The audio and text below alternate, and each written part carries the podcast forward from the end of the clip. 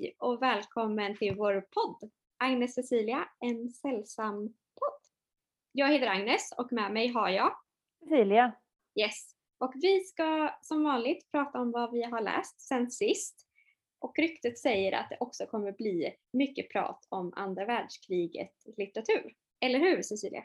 Ja, det finns en sån tendens. Det här året har gått i krigets tecken. Ja, men så det, det blir nog någonting lite sånt om, eh, om andra världskriget. För alla som tycker det är kul. Vi kanske får en massa nya äldre män, Män. som börjar lyssna. Eller hur? Och till er andra så kan jag säga att jag inte läst någonting eh, om andra världskriget. Så att eh, det finns något för alla. Men eh, jag tycker vi börjar med dig Cissi, för du har som vanligt läst mer än mig. Så kan inte du börja berätta om någonting som du har läst? Ja, och vi, då vill jag först bara säga, ja jag har läst mer än dig och det finns ju anledningar till att du inte har läst så mycket. Är, du har ju gjort mycket annat så du har inte haft tid. Nej, det är sant. Men ja, jag har läst tre böcker sen sist vi poddade. En heter, den senaste jag läste är Monster i terapi. Åh, Av, jag tänkte att du skulle gilla den. Av Jenny Jägerfeld och Mats Strandberg. Jag bör, tänkte bara att jag börjar med att rabbla upp mina böcker. Sen så har jag läst en liten bok, tunn bok, som heter Vi gifter bort mamma av Sigge Stark. ja! Och eh, Molnfri bombnatt av Vibeke Olsson. Olika böcker känns det som. Ja, och Mon, jag, kan, jag kan bara förklara då. Mon, Monster i terapi var min bokcirkelbok senast. Så det, då läste jag den på grund av det. Eh, Vi gifte bort mamma hittade jag liksom i vårt lilla så här gratisbokskåp här.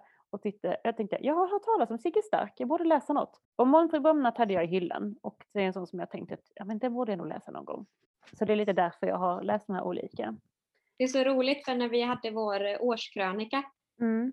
eh, då sa du att du skulle sluta läsa böcker som bara kommer till dig för de står i det. hyllan. Eller?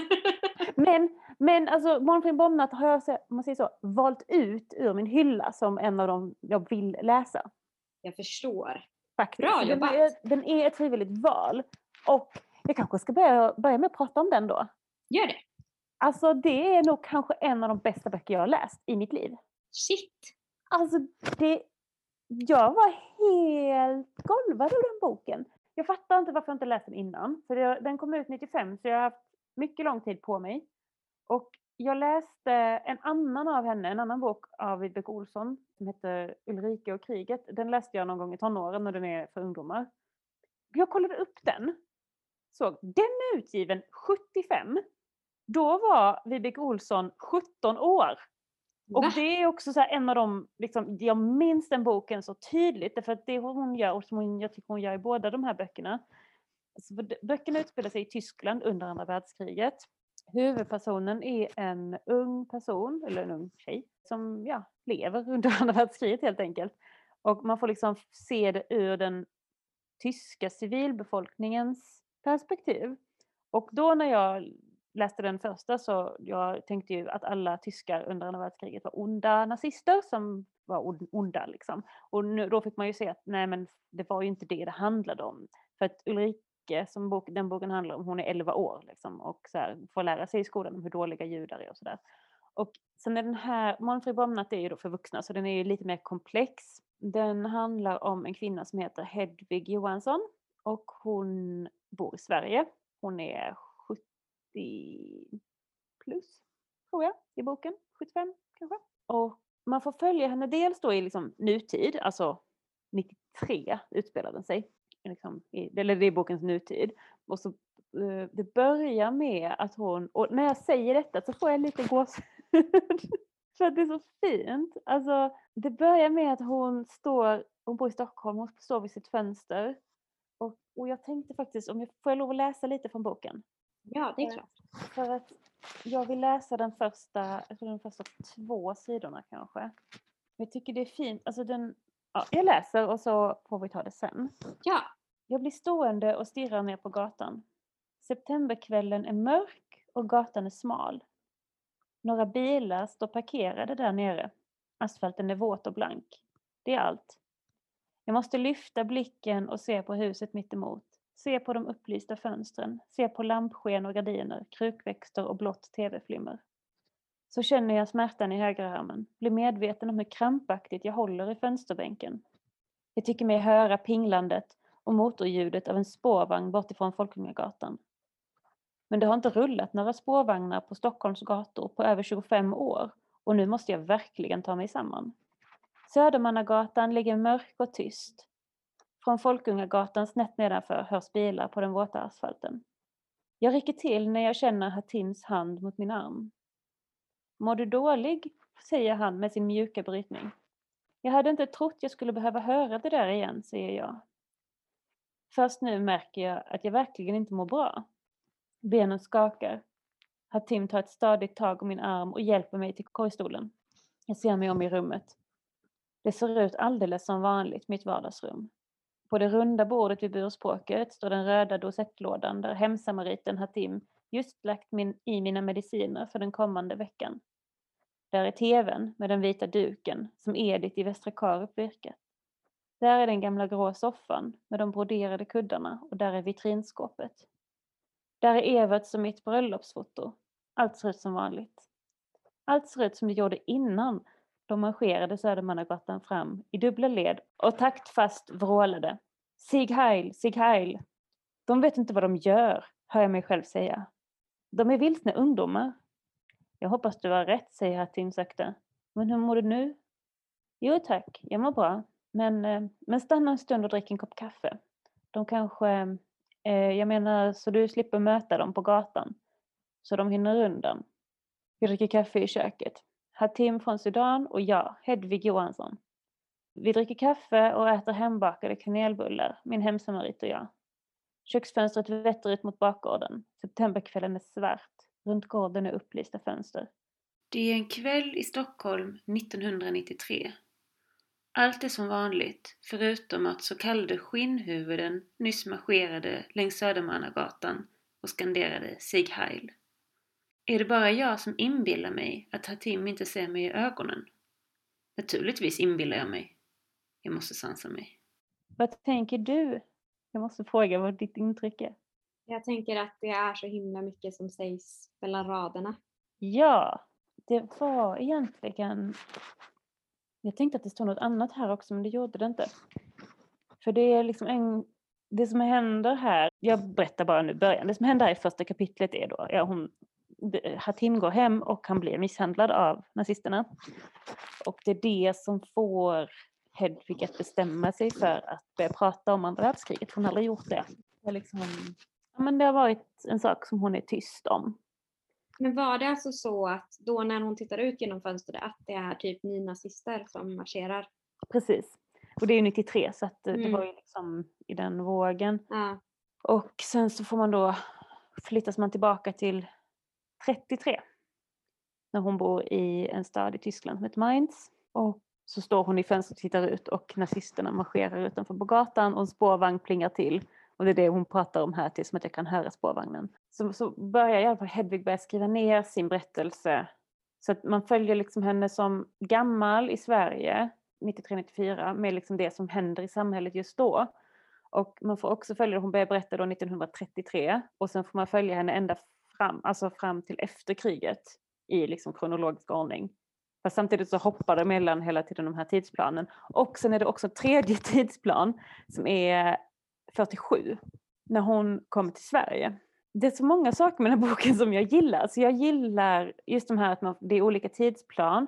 Det är någonting i det här språket också som jag tycker är helt... Alltså jag vet inte, det fångade mig så himla mycket. Det, jag, jag trodde det skulle vara något mer. För att det är på, ett, på många ställen så skriver hon så här, jag kan inte vara tyst längre. Jag kan också visa hur många små lappar jag satt i den här boken när jag läste. Jag vet inte vad de här lapparna betyder. Det var liksom bara så här, jag styckade strukit under saker. Um, och liksom bara så här, för att det var fint eller för att det är klokt eller för att liksom Alltså jag kan inte fatta att det här inte är skrivet av en person som inte själv har varit med om det. Nej. Det är helt, jag förstår inte hur man kan hitta på det här. Och jag vet inte om, det, om hon, Vibeke Olsson kanske har någon koppling till Minds, för jag vet att Ulrika och kriget också utspelade sig där. Jag funderar på om hon kan ha någon mormor eller något därifrån. Men Hedvigs pappa är socialdemokrat, så han blir ganska snart politisk fånge i Tyskland. Och Hedvig är väl lite sådär, mamman är inte sådär jättepolitisk. Och det blir också snart väldigt farligt. Hon är 11, 33. Och sen så liksom ja, ganska snart så kommer man fram till liksom att det börjar närma sig kriget. Liksom. Mm. Och då träffar hon, hon träffar en man som hon blir kär i, eller så att de har en relation. Och hon är 17 kanske, eller något sånt. Och jag, det, det här vanliga, typ när man ska berätta om en bok, med liksom vad ska man ta med och vad ska man inte berätta för att man inte vill spoila det. Ja, för man får väldigt snart veta att hon pratar om Everts bröllopsfoto, så man förstår ju då att hon har varit gift med den här Evert. De träffas då 47, så det är den här liksom, säger, tredje tids, tidsplanet. Mm. Så det är liksom deras, alltså inledningen på deras relation. När hon, hon flyttar egentligen inte till Sverige för honom från början, utan hon flyttar till Sverige och här möter hon honom. Okej. Jag tyckte nog de starkaste bitarna var de som var liksom dels nutiden, och det är ganska lite egentligen som är det. Och sen så allt som händer under kriget framförallt och hennes utveckling. Hon går, hon, eh, alltså Hitlerjugend var ju så för pojkar och så finns det något annat som jag har glömt vad det heter. BDR eller något sånt där. För flickor. Som är liksom, och där är hon med och för att man måste det. Typ. Eller nej, sen, från början var det inte obligatoriskt. Men ja, hon gick i alla fall med innan det blev obligatoriskt. Och det är så här bra för att då har man, visar man att man typ är lite lojal mot staten och så. Alltså det, i början av kriget så har de det rätt bra. Men ju längre kriget går desto svårare blir livssituationen liksom i Tyskland. Det finns ingen mat, det finns inga saker, husen är sönder, det börjar bombas, husen bombas sönder. Alltså det är en så himla brutal skildring av krig. Att liksom, det är verkligen inte bra för någon. Alltså typ kanske för en person som har bestämt att det ska vara krig. Men för alla andra är det typ skit. Och sen så, det blir väldigt konfliktfyllt för hon är ju så här, hon är, hon är kanske inte nazist så. Alltså så här, hon, hon sympatiserar liksom inte med Alltså tyck, hon tyckte att så judar var särskilt dåliga. Hennes granne var jude. Hon bara, hon är jättesnäll liksom. Och så hon har en gammal, åh gud, det är så hemskt här. En gammal tant som bor i huset som är så 80 år som är jude och det är ingen som någonsin har tänkt på det. Men helt plötsligt får hon inte följa med ner i skyddsrummet. Alltså, det är bara, skyddsrummet är bara för, för uh, arier liksom. Och det är hon själv som säger, alltså den här damen själv som säger att nej, jag ska inte följa med dit. Att då börjar, börjar uh, Hedvig så här, sticka åt henne extra mat. För de får också, judar får mindre matransoner. Och när hon fattar det så blir hon så här, men gud, men hur kan det vara så liksom? Och, alltså, Mm. samtidigt är hon, hon har gått med i nazistpartiet, för, eller vad heter det, nationalsocialistiska partiet. Men hon kan liksom inte, men det är som att hon gör det ganska oreflekterat för att man, det, Mm. det är väl bra typ. Eh, Hitler har ju ändå rätt. Fast det är Mm. lite oklart vad han har rätt i. Men jag tänker att det ofta är så liksom. Ja. Ja men precis, och det är det jag gillar att det får vara lite så här att hon får vara en, inte liksom god person men inte heller liksom ond. Utan att hon bara gör som folk förmodligen gör. Men jag tänker lite att det är så lätt att dra paralleller typ till Israel. Ja. Där är det ju förvisso liksom obligatorisk mil- militärtjänstgöring. Ja. Men att liksom, alltså växer man upp i en, en stat Mm. där den liksom, det förtrycket och den diskrimineringen är så institutionaliserad och Mm. normaliserad, Ja. då, är, då krävs det ganska mycket för att en ska reflektera Mm. över det man gör. Liksom. Ja. Speciellt, ja, precis, precis, speciellt om man har barn. För hennes pappa är ju så här, han är så orolig liksom, över att men du vet ingenting annat. Liksom. Han, han är ju så här, men demokrati är jätteviktigt, vi måste ha demokrati. Och hon är så här, jaha, liksom, varför ska vi ha det? alltså, jag tycker att den lyckas visa det här på ett väldigt bra sätt. Och framförallt när hon sen kommer fram till de här krigsdelarna så drar hon också, som man säger, den nutida Hedvig drar paralleller till kriget i eh, Jugoslavien som ju pågick då. Och jämför och det låter ju verkligen som en bok man skulle kunna använda i historieundervisningen, tänker jag. För ja, att visa på likheter. 550 sidor. Ja, men man kanske kan dra något litet utdrag eller en sammanfattning. Uh, jag tror att det är svårt faktiskt. Jag tycker den är, för att den är så himla, den var faktiskt väldigt komplex. Alltså den är lättläst men man blir nästan ibland lite förvirrad. Nej, nej det kan inte vara så svårt. Men jag tänkte på det också så här, för jag, jag önskar, jag önskar att jag hade läst den här boken mycket tidigare. Jag önskar att jag hade läst den på typ gymnasiet. Men för mig hade den passat då, men jag vet inte. Alltså tänk om man har liksom undervisar ungdomar som inte brukar läsa så tror jag det är för mycket. De, jag tror inte de kan ta in det. Kanske får ha lite Eh. alternativ. Ja, precis. Men alltså, jag skulle rekommendera den här boken till alla. Alltså, det, jag var typ helt så här, jag bara kunde inte sluta läsa. Och typ, samtidigt som att jag ibland var tvungen att sluta läsa för att det blev så himla mycket. Att jag var tvungen att ta något lättsammare lite emellan. För att jag var Mm. helt liksom... Det är, också, det, det är spännande för det är mycket krig men det är också väldigt mycket kärlek. För att hon träffar ju den här tyska mannen som är SS-soldat. Och hennes Mm. mamma är väl såhär, mm, en SS-soldat. Och jag har liksom inte riktigt tänkt att det var något speciellt med SS-soldat. Alltså jag tänkte bara att det var soldater men det var tydligen, ja men de var ju specialsoldater. Ja. Det har jag missat. Det ja. Det är också så här för att hon har en koppling till Sverige redan innan. Alltså hennes mamma, efter första världskriget så hade mamman blivit skickad till Sverige till något par på landet för att hon skulle så äta upp sig typ.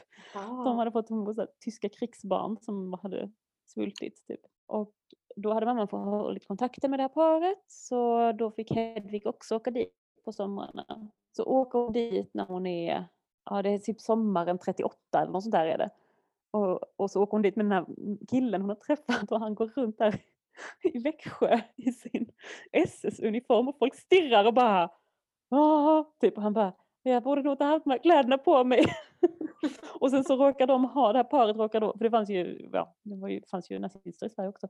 Det här paret råkar ha någon ung släkting eller någon vän eller något, barnet till någon som är liksom, som är nazist och som bara wow, tycker att Wilhelm då som är mannen heter, tycker att han är den coolaste som finns och typ bara, åh kan inte jag få titta på din uniform, kan inte jag få sitta bredvid dig? Det är väldigt så idoldyrkan. Och att så här, men man märker att det här paret, de är så här, du har inte de här kläderna på dig inomhus, gå och byt om. Ja, det är Alltså, ändå är en, så- liksom, en, en dresscode som, man, som kan bli problematisk om man bryter mot. Liksom. Ja, Ha alltså, men det är inte också SS-uniform. Fast det är också 1938. Alltså, så här, det, det var ju inte självklart alls vilket håll Sverige skulle gå Nej, nej, nej. Så att, ja, jag vet inte.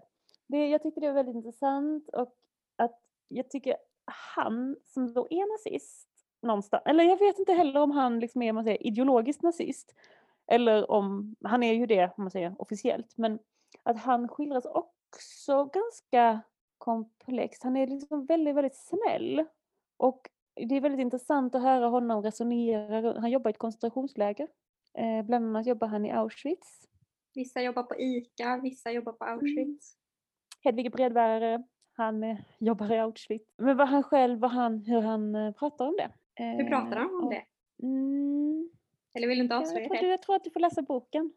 Ja, jag blev faktiskt rätt sugen. Ja, ja, men du måste läsa den. Alltså, åh, jag vet inte, jag tycker den var helt fantastisk. Alltså, och jag, så, åh, som sagt språket, alltså, det var fantastiskt. Det är någonting den får mig att känna så himla mycket. Och det var så länge sedan jag läste någonting som fick mig att känna, känna så. Alltså jag vet inte vad jag ska säga. Det är så konstigt. Och det är så här, kär, om jag tänkte vi går tillbaka till det här med kärleken. För jag, sen träffar hon då sin man senare efter kriget. Mm. Och det är också liksom hur det är, ja men dels hur kärlek kan finnas samtidigt som krig finns. Mm. Och det här molnfri bombnatt eh, liksom anspelar lite på en scen i boken när de, de är i ett skyddsrum, hon och Wilhelm. Och alltså det är ju många människor där i skyddsrummet liksom. Men de sitter där och typ håller varandra i handen typ eller något sånt under hela natten. Och det är en molnfri bombnatt. Och det är som att det liksom återkommer liksom hur romantiskt på något sätt det var. Fast det är liksom, oh ja, det, ja, det, det är liksom hela tiden två olika saker som ställs mot varandra. Men det där tänker jag är så himla... Det är, jag har så svårt att ta in det. Jag tänker på Mm. liksom med alla människor som migrerar Mm. idag till exempel.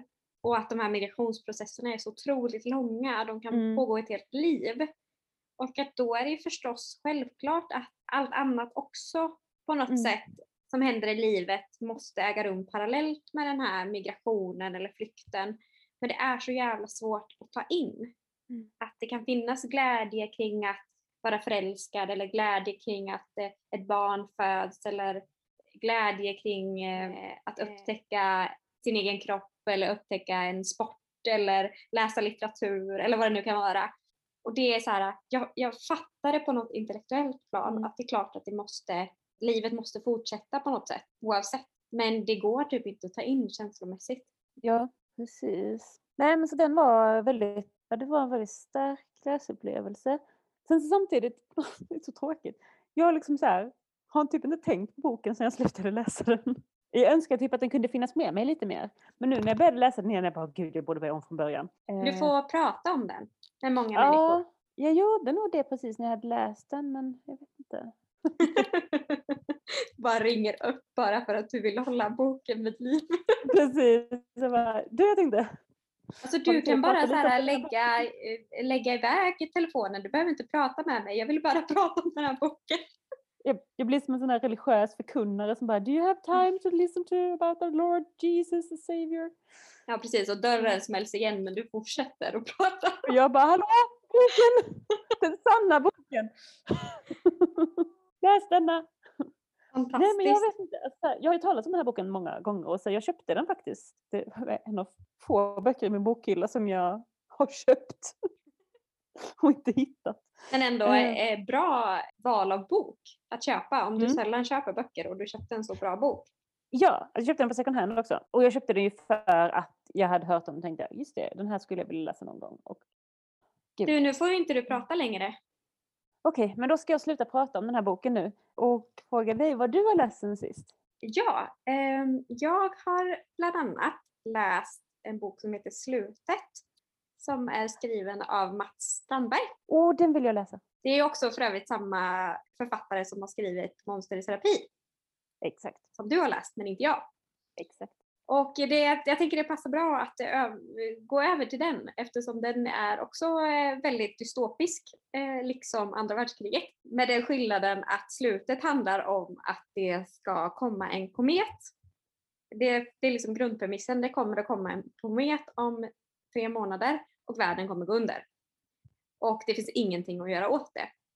Och det är just det här att det inte finns någonting att göra åt det som är en sån genial bokidé. Liksom. För att då handlar det inte om någon hjälte som ska eh, försöka stoppa undergången utan det handlar bara om hur människor hanterar vetskapen om att de snart ska dö. Och att alla ska dö.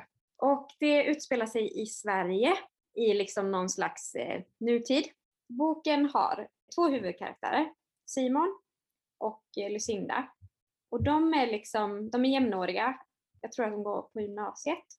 Men eh, Lucinda har varit sjukskriven och inte gått i skolan på lång tid för att hon har cancer, ja men en dödlig form av cancer. Och hon ska liksom, hon har levt med vetskapen om att hon kommer att dö under flera års tid men liksom överlevt sin dödsdatum hela tiden. Så hon har levt väldigt isolerat tillsammans med sin pappa medans då Simon som är lika gammal har fortsatt att gå i skolan. Och han lever tillsammans med eh, sina mammor som, eh, har, som skiljer sig innan den här nyheten om den här kometen kommer så har de skilt sig. Men när, när nyheten kommer så bestämmer de sig för att flytta ihop igen för att de vill liksom maximera tiden med sitt barn. Och eh, ja, det kan man ju tänka sig att det blir rätt speciellt att två skilda föräldrar eh, plötsligt ska bo ihop när allting runt en liksom faller på något sätt. Och det finns så himla många kopplingar till pandemin för att det är så likt liksom, i liksom vad som händer med samhället. Det liksom, allting stängs ner, man blir isolerad, man kan inte resa, man tvingas liksom eh, hänga med dem som man typ bor med. Men ehm, varför blir man isolerad? Ja, för att, att man får inte resa för att alltså det går typ inga tåg, det går väldigt få tåg och det är jättedyrt med bensin. Så att det är typ, eh, och det är väldigt svårt att få tag på bensin för pengar har också typ slutat fungera. Så att det är, liksom, det är typ omöjligt att resa. Dessutom så är man rädd att om man reser så kan man bli fast på det andra stället och då kan man inte ta sig tillbaka till sin familj. Och det är lite som nu. Så här, ja, eh, det kanske lättar restriktionerna och då kan man tänka att man vill göra någonting men då vet man inte om restriktionerna kommer att skärpas igen och att man kanske inte kommer hem eller man blir sjuk och då kan man inte ta sig. Alltså, nu är det ju inte liksom en komet som kommer men det finns ändå väldigt många paralleller. Och det gör ju förstås att boken, eller för mig var det i alla fall så att boken kom mycket närmre. Den känns ganska aktuell och nära liksom, rent känslomässigt. Men kopplingen då mellan de här två karaktärerna det är att Simon har varit ihop med Tilda som har varit typ bästa kompis med Lucinda. Men när Lucinda, för Lucinda och Tilda de har simmat ihop tillsammans och satsat på liksom en simkarriär där Tilda alltid var den bästa och Lucinda alltid var nummer två. Men sen så när Lucinda får sin cancerdiagnos så drar sig Tilda undan för att hon vet inte hur hon ska hantera den här diagnosen. Hon blir för osäker. Så de slutar liksom träffas. Och i ungefär samma veva blir Tilda tillsammans med Simon och de är ihop och allt är så frid och fröjd. Tilda är liksom en så här, ja men en person som alla känner till. Hon är så snygg, hon är smart, hon, är liksom, hon har allt. Hon är liksom den perfekta tjejen. Medan Simon har lite varit en nobody. Men när Tilda blir kär i honom och de blir ihop då liksom får han också status plötsligt. Men precis när boken börjar så har Tilda gjort slut med Simon för att hon menar att ja, men hon vill så här, äh, fånga dagen typ eh, nu när det, de alla ska dö om tre månader. Så hon har liksom inte tid att vara ihop med honom utan hon vill så här, testa massa saker. Så hon börjar liksom knarka, hon börjar ligga runt. Hon bara gör så här, allt som hon inte har gjort innan. För hon har ju verkligen varit så här, den duktiga flickan som inte har gjort någonting som är dåligt för hennes kropp eftersom hon ska satsa på sin simkarriär och eh, hon ville få höga betyg och sådär. Och så plötsligt blir hon helt vild och gör liksom allt tvärt emot.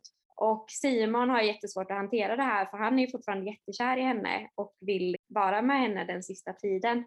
Så han är helt besatt av henne och försöker få tillbaka henne. Men hon är liksom inte eh, mottaglig för det kan man väl säga. Det här blir liksom hans sätt att hantera att han snart ska dö, blir liksom att bli besatt av att få tillbaka Tilda. Och Tildas sätt att hantera det här blir ju att flippa liksom och göra allt hon annars inte skulle ha gjort. Och sen så plötsligt så dör Tilda. Hon hittas mördad. Och då möts Lucinda och Simon i sin liksom jakt på mördaren. De blir liksom besatta av att hitta vem som har gjort det här. För att båda känner att de har svikit Tilda på olika sätt. Och vill liksom på något sätt få upprättelse och kunna dö liksom med gott samvete genom att de åtminstone hittar mördaren. Så att parallellt med liksom den här äh, dystopi berättelsen om att världen kommer gå under och ingen kan göra någonting så finns den här mordberättelsen. Och ja, men det är så spännande hur de berättelserna finns samtidigt. För att på ett sätt så är ju inte det viktigt. Eller så här, alla ska ju ändå dö. Vad spelar det för roll att hon har blivit mördad och vad ska de göra om de hittar den som har mördat henne? För det finns inga fängelser. Och alla kommer ändå dö liksom. Så det, är så att det väcker jättemycket tankar och det är liksom boken uppbyggd så att det räknas ner hela tiden. Från tre månader och till liksom så här, nu är det två månader och eh, 15 dagar, två månader och två dagar och sådär. Och jo, men liksom det som är behållningen i den här boken framför allt, tycker jag, det är just att eftersom det inte behöver läggas tid och fokus på en potentiell lösning på det här problemet så finns det plats för massa andra saker att fokusera på. Alltså typ vad människor gör, vad människor tänker, hur de tänker olika, hur liksom nya logiker uppstår och hur man på något sätt hittar mening i någonting som är totalt meningslöst. Och liksom vad händer också med människan när det inte finns några konsekvenser av det man gör. För att vi lever så himla mycket, eller det tänker jag i alla fall att, att människor idag och kanske framförallt unga människor idag lever så himla mycket i framtiden. Att det är liksom så här, vi ska få bra betyg eh, för att vi ska kunna göra det där sen, vi ska investera i vår hälsa för att vi ska kunna leva länge, vi ska pensionsspara, alltså allting är i framtiden. Och då när man tänker att det inte finns någon framtid, vad händer då liksom? Då kan man ju knarka, man kan bli liksom oönskat gravid, eh, man kan alltså äta godis hela dagarna för man behöver aldrig få en liksom, sockerdipp för man kan bara äta mer godis. Alltså det, det är liksom som alla regler som har funnits finns liksom inte mer. Och det är så ett himla spännande tankeexperiment. Och det var också så spännande för att jag har tänkt ganska mycket på religion den sista tiden. För eh, att jag, dels, dels för att jag har praktik på en Eh, skola och i en klass där väldigt många är religiösa. Så det är väl liksom ett eh, väldigt närvarande ämne. Men också för att jag har undervisat i religion också de senaste veckorna. För vi har eh, det som tema i SOn. Och då har jag liksom börjat tänka väldigt mycket på religion och då när jag läste den här boken så blev det liksom ännu, ännu viktigare på något sätt. Eller jag har börjat tänka på religion dels för att det är ganska givet när, när man tänker på så liv, livet och döden och så. Men också för att i den här boken så blir, har religion en väldigt viktig roll. Dels som en så här att människor plötsligt söker sig till kyrkan väldigt mycket mer och till präster för att prata om existentiella frågor oavsett om man ser sig som religiös eller inte. Men också för att eh, det startas en, en ny kyrka som heter Samkyrkan. De är kometförnekare och ja, men liksom hur de resonerar och att de får med sig folk. Alltså det är, finns så många kopplingar till vår samtid. Jag tänker mig så här vaccinförnekare, tänkte jag säga, vaccinmotståndare och klimatförnekare och alla förnekare som finns. Liksom. Ja, är... klimatförnekare var det som jag kom att tänka på. Ja, men precis. Så. Men, ja. men lite också så här, alltså de som förnekar typ att corona finns och tänker att det är ett sätt att bara kontrollera befolkningar och liksom skapa rädsla så man kan införa massa restriktioner och liksom begränsa yttrandefrihet och demokratiska friheter och sådär. Att det, alltså det finns så mycket paralleller till vår samtid. Och jag lyssnade på ett, en intervju med Mats Strandberg och han pratade ju också väldigt mycket om det, att så här, många hade börjat höra av sig till honom nu och var så här, shit du har ju förutspått allt typ. Den, den enda skillnaden just nu är att vi inte vet att det kommer ta slut. Typ. Det har inte ett datum. Och det fick mig också känna att så här, fan vad skönt det hade varit med ett datum. Alltså, ja, jag vill verkligen inte dö. Jag vill att planeten ska fortsätta att finnas. Men det är någonting med att liksom, det här att bara, nej men det är kört. Det finns ingenting vi kan göra. Alltså, gud vilken lättnad. Ja, för jag tänker typ som så här med vaccinet, att man säger okej, okay, jag kommer kanske få vaccin innan, alltså nu, innan midsommar som man hade sagt. Och sen så nu när någonting har hänt, man bara nej, det blir ju inget vaccin för mig liksom. Mm. Det blir ju till jul kanske, om jag har tur. Ja. Att det är så här, hoppet, då, då i det fallet som du pratar om så har man ändå inget hopp. Nu har man ett hopp som typ mm. man blir, åh oh nej, man blir besviken. Ja men precis. Nej men att man kan inte så här, det spelar ingen roll. Alltså nu lever vi så himla mycket i en så individualistisk tid där så här, du är din egen lyckas smed, bla bla bla. Typ. En sund livsstil är liksom eh, vägen till lycka och du har ansvar för den. Nu är det så här, nej, en fucking komet kommer om tre månader. Vad jag gör, det spelar ingen roll. Alltså, gud vilken lättnad. Och inte behöva tänka på så här, vad man ska göra sen. Sen kan ju det också vara en panik förmodligen. För att man kan inte distrahera sig genom att tänka på saker som händer sen. Utan man måste verkligen bara vara i det som händer nu. Och det är det som också händer lite i den här boken. Att ett sätt att hantera det är ju att så bli besatt av någonting. Att bli besatt av att lösa en mordgåta eller bli besatt, bli besatt av att få tillbaka en person eller besatt av att typ ha kul. Men ja, ja den har väckt jättemycket frågor och den är också så väldigt fin i bemärkelsen att det finns en väldigt bred representation av karaktärer. Och i början tyckte jag att det var lite så här, lite tillrättalagt tror jag. Att jag kände så här, ja men alltså okej okay, vi har fattat att du vill vara PK typ. Det är lesbiska mammor och det är personer som rasifieras och det nämns inte förrän typ vid rätt till, eller så här, när det är typ nödvändigt eller så här, tillför någonting och eh, det är så här, eh, lite, lite små queert hela tiden och det är en som är sjuk men också gör annat. Alltså så här, så början var jag liksom, sluta vara så politiskt korrekt. Typ. Men sen så kände jag ändå så att det blev mer nyanserat och då tyckte jag att det var något väldigt positivt och särskilt eftersom den här är väl typ en bok skriven för unga vuxna och ungdomar liksom. Och då är det så jävla viktigt att man kan spegla sig och sådär tänker jag. Ja, men det är balansgång det där med som du säger, för jag kan också störa mig så himla mycket på att ah, det blir helt PK här. Nu har du ja. med en från varje minoritet. Ja men precis. Bara, att man bara, men har du berättelser att berätta också eller? Ja men eh, precis. Men det kan ju göras så snyggt ibland. Ja. Och jag kände att så här, ja, men den där berättelsen kom liksom sen så då kunde jag köpa det här eh, övertydligheten på något sätt som var i början. Men eh, ja, det är verkligen hårfint. Men jag tycker att han lyckas med det och när jag såg den här intervjun med honom så kände jag också så här, gud vilken fin person du är. Jag köper allt du säger till mig. För det är så himla mycket tycker jag så här också. Jag har väldigt svårt att skilja författaren från verket. Även om det, jag till viss del kan tycka att det finns en poäng att göra det men eh, jag kan nog inte riktigt det själv. Så då blev jag ännu mer liksom förtjust i boken efter att jag hade sett den intervjun. Har inte han också skrivit typ en skräckroman som utspelar sig på ett äldreboende? Eller något? Jo, Hemmet. Jag är så rädd om så jag har typ inte läst något. Jag har läst Cirkeln-böckerna av honom. Ja, Men slutet är jag sugen på. mm, men jag kan verkligen rekommendera den. Mm. Jag tycker den var bra och den var också lite roligt skriven för att när vi följer Simon då är det liksom så här klassiskt eh, jag berättande liksom.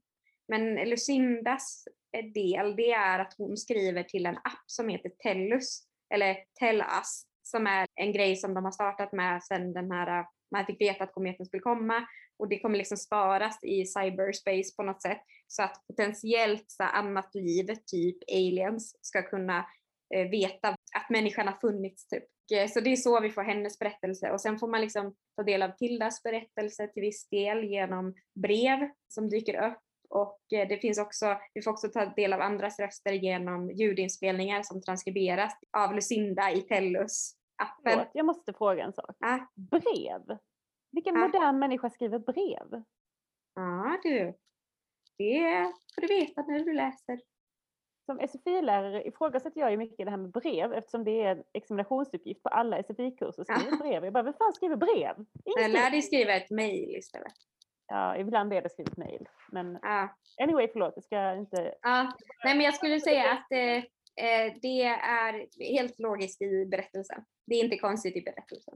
Okej. Men jag förstår din invändning. Men sen vill jag också säga att i, under den här pandemin så har jag börjat skriva eh, mycket mer brev än vad jag har gjort på många år. Till vem? Så kompisar på andra platser. Men det finns telefon. Ja, men hur mysigt är det inte att få ett brev på posten när inget roligt händer i livet? Ja. Jätteroligt och dessutom så har jag ju tid att skriva brev. Ja, just nu har jag inte det. Men jag har haft det det senaste året. Ja, det är väl det som har varit skillnaden mellan våra år. Du har varit isolerad och inte jag. Ja, precis. Och nu lever jag som eh, du ungefär. Ja. Men eh, det kanske var nog om den boken. Ja, okej. Vad har du läst mer? Eh, alltså Mats Strandberg har jag ju också läst då. Jag har ju läst eh, Monster i terapi av Strandberg och eh, Jenny Jägerfeld. Det är också en genial idé, den boken. Den är fantastisk! Den var jättebra. Och jätte, alltså, eller, den var så spännande och superbra form. Du får ändå säga lite om formen, tänker jag. Formen är att en modern psykolog bestämmer sig för att terapia fyra stycken av litteraturhistoriens monster. De reser alltså i tiden från 1800-talet och hamnar i nutid. Och det blir diskussioner, det, det är det första då är Dr Jekyll som kommer, nu ger ett kort exempel, där han kommer och så här bara ser ser den kvinnliga psykologen och bara ja, var är din man? Det är väl han som är läkaren? Jag ska prata med en kvinna.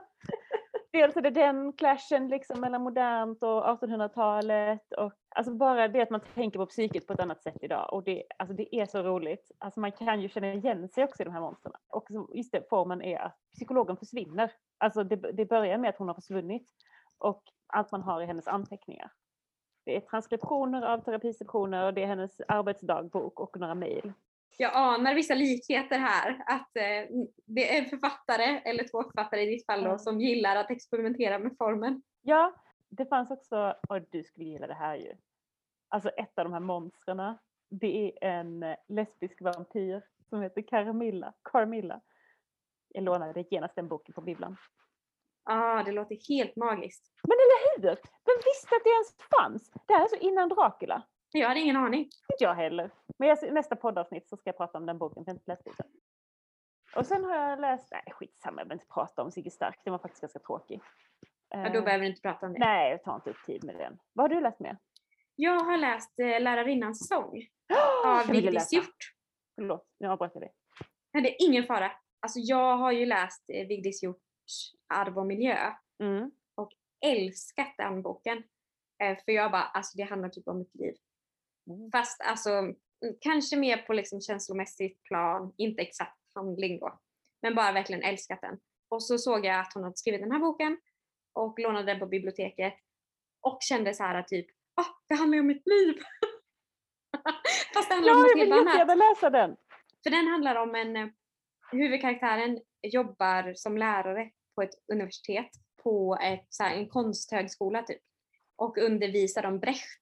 Och sen så kommer det en student som eh, pluggar på det här universitetet som ska göra ett konstprojekt som går ut på att han ska följa eh, några lärare på universitetet och koppla liksom, och följa dem på deras fritid för att så här, finns det någon koppling mellan undervisning och liv, typ hur en lärare lever. Och eh, hon går ju med på det här för att hon känner sig som en sån lärare som inte kan säga nej till sånt här utan så här, men jag är en sån lärare som tycker att det här är intressant att utforska min egen lärargärning typ. Eh, samtidigt som hon ju får jättemycket ångest för det är ju Ja. hemskt att en konststudent ska följa henne och typ se om hon typ lever upp till sina ideal. Det är ju fruktansvärt. Så hela boken går ut på det här konstprojektet typ. Och man följer henne och hur hon förhåller sig till det och så tänker hon typ så här, nej men jag ska inte jag ska inte göra mig till för kameran så då gör jag så här istället för så skulle jag kanske ha gjort annars. Alltså det blir som en himla metanivå och så är hon så här superintellektuell, alltså författaren och karaktären. Samtidigt som att det är jättekänslomässigt och privat. Och jag bara älskar den kombinationen av så här, teori, akademin, att vara lärare, att vara människa, att typ så här, ha väldigt så här, högtstående ideal och vara väldigt kritisk till sin samtid. Och samtidigt så här, vad fan håller jag på med, varför har vi ens skolor, eh, är det här meningsfullt, varför står jag och pratar om Brecht, borde jag egentligen inte göra det här? Alltså, åh, helt underbart. Och att det är just den här liksom, att hon är så smart och ändå har så, så här, triviala, banala känslor som liksom hämnd och eh, att vilja så här, att andra ska tycka om en och verka smart. Ja, alltså det, mm, den är så bra. Läs den, Vigdis Hjort, Ja, Lärarinnans sång. jag har varit superpeppad på den boken. Alltså jag har velat läsa den jättemycket. Alltså jag vill läsa allt som hon har skrivit. Ja. Så jag blev också så här, tänkte, för den är ju skriven på norska. Det Ja. kan man ju läsa. Varför liksom ska man läsa den översatt till svenska? Det är för att man är lat. Det är kanske jobbigt att läsa på norska. Det är lite jobbigt. att läsa på norska än på engelska. Mm, det beror på skulle jag säga. Ja, jag vet inte. Men jag får, jag får se om det blir svenska eller norska för min del. Ja, oavsett, läs den. Ja. Och läs Arv och miljö. Ja. ja, men jag är sugen på båda och så får du läsa Moln, Molnfri bombenatt. Ja, och Monster i terapi. Ja, och sen Carmilla, för det kommer du göra om du läser Monster i terapi. Ja. Åh, gud vilket bra eh, poddavsnitt det här är. Eller hur? Vilka bra, vilka bra tips vi kommer med till oss själva. Du kan också undvika Sigge Starks eh, Vi gifte bort mamma. Som, ja. Ja, vi kan också undvika, jag har läst en till novell av Thomas Mann, för det är ju det enda jag gör nu för tiden Ja. tydligen. Ehm, som heter eh, någonting med Venedig. Eh, Döden i Venedig. Ja, det är väl en jättekänd novell. Jag tror det, för jag har inte läst den. Nej, jag har läst den. Jag fattar ingenting. Jag tror den handlar om en man som går runt i Venedig och är författare eh, och blir lite attraherad av en, en pojke som han tittar på hela tiden, för de bor på samma hotell. Jaha, Och så är det kolera. Så man ska inte bli sjuk. nej. Men det är ju, jag uppfattar ingenting med. Jag tyckte den var jättetråkig. Annars har jag ju gillat hans noveller. Men där tappade han mig. Så den behöver man inte heller läsa. Nej. Alltså i och för sig, jag ska säga Sigge jag uppskattade boken på många sätt. Den var rolig. Men jag kan inte förstå att den är skriven för vuxna. Tonen är som att den vänder sig till en tolvåring. Inget fel på böcker som är- vänder sig till tolvåringar. Men det, det gör inte den här. Det är, en, det är en bok för vuxna. Den ingår någon slags romantisk, alltså så här serie med romantisk, men det är inte romantiskt. Alltså det handlar om några barn som vill, som, alltså de, deras pappa är död så de har liksom ingen eh, försörjning. Att mamman jobbar ju inte för att det är 50-tal och då jobbar inte mammor. Nej. Är liksom lite överklass eller ja, som de är vet inte, övermedelklass eller något. Och så ska de försöka hitta en ny man till mamma. Det, är så här, det är ganska roligt. Ehm, och, ja, men det är ju inte liksom, jag tycker inte riktigt att den vänder sig till vuxna. Fast den är som sagt för vuxna. Oerhört underligt. Den är skriven på 50-talet. Ja, den är från 1950 är den skriven. Ja, vuxna kanske var annorlunda då. Ja, det kanske de, alltså så här, jag är bara så förvånad för jag har aldrig läst, i och för sig jag kom på, nej för det är ju dålig liknelse, men jag läste ju James Bond och tyckte den var skitdålig. kände samma, att den också kändes som att det var, vände sig till barn. Liksom. Alltså, Ja, det låter som att jag dissar barnlitteratur och det är inte det det handlar om. Det är bara att man har ju lite olika, man tänker ju på olika sätt när man är barn och vuxen. Liksom. mm. Ja, alltså jag tycker att det är för enkel och, eller, ja, jag vet inte. Men här tyckte jag också att perspektivet var konstigt. Det var ju inget romantiskt, för man fick aldrig se någonting i mammas perspektiv. Även om, nu kommer jag spoila den här boken, även om hon träffar en man. Alltså de hittar en man åt henne och mamman gillar honom och blir kär. Men det, liksom, det sägs typ inte förrän... Ja, jag vet inte, man får aldrig se det ur hennes perspektiv. Liksom, utan det är bara barnens. Ja. Men eh, ja, man trodde inte att det skulle vara liksom för mycket barnperspektiv i litteraturen, men här var det uppenbarligen för mycket. Alltså inte för mycket så, men eh, alltså, boken är inte vad den utger sig för att vara. Det betyder inte att den är dålig Nej, om man liksom läser den ur det perspektivet. Man fattar ju att, det kommer, att mamman kommer hitta en man. Liksom. Det är den typen av lyckliga slut som vi är ute efter. Men den var lättsam. Det passade bra när jag behövde lite paus från molnfri bomb, bombnatt. ja, det, det låter ändå bra. Ja. Jag har behållit den i bokhyllan. Det, är ändå, det, var, det var småtrevlig läsning ändå. Så man kan också läsa Sigge Stark om man känner för något Ja. lite lättsmält kanske. Mycket lättsmält. Mm. 120 sidor eller något sånt. Det är gött. Ja. Älskar korta böcker. Men du, Mm. ska vi nöja oss för den här gången? ja, men det gör vi. Tack så hemskt mycket för att ni lyssnade. Och, ja, tack så eh, mycket. Tack till dig Cissi för jättemånga boktips. Tack Agnes för boktips. Vi ses eller hörs eh, förhoppningsvis snart igen. Ja, det gör vi. Ha det fint! Ha det bra. Hej då!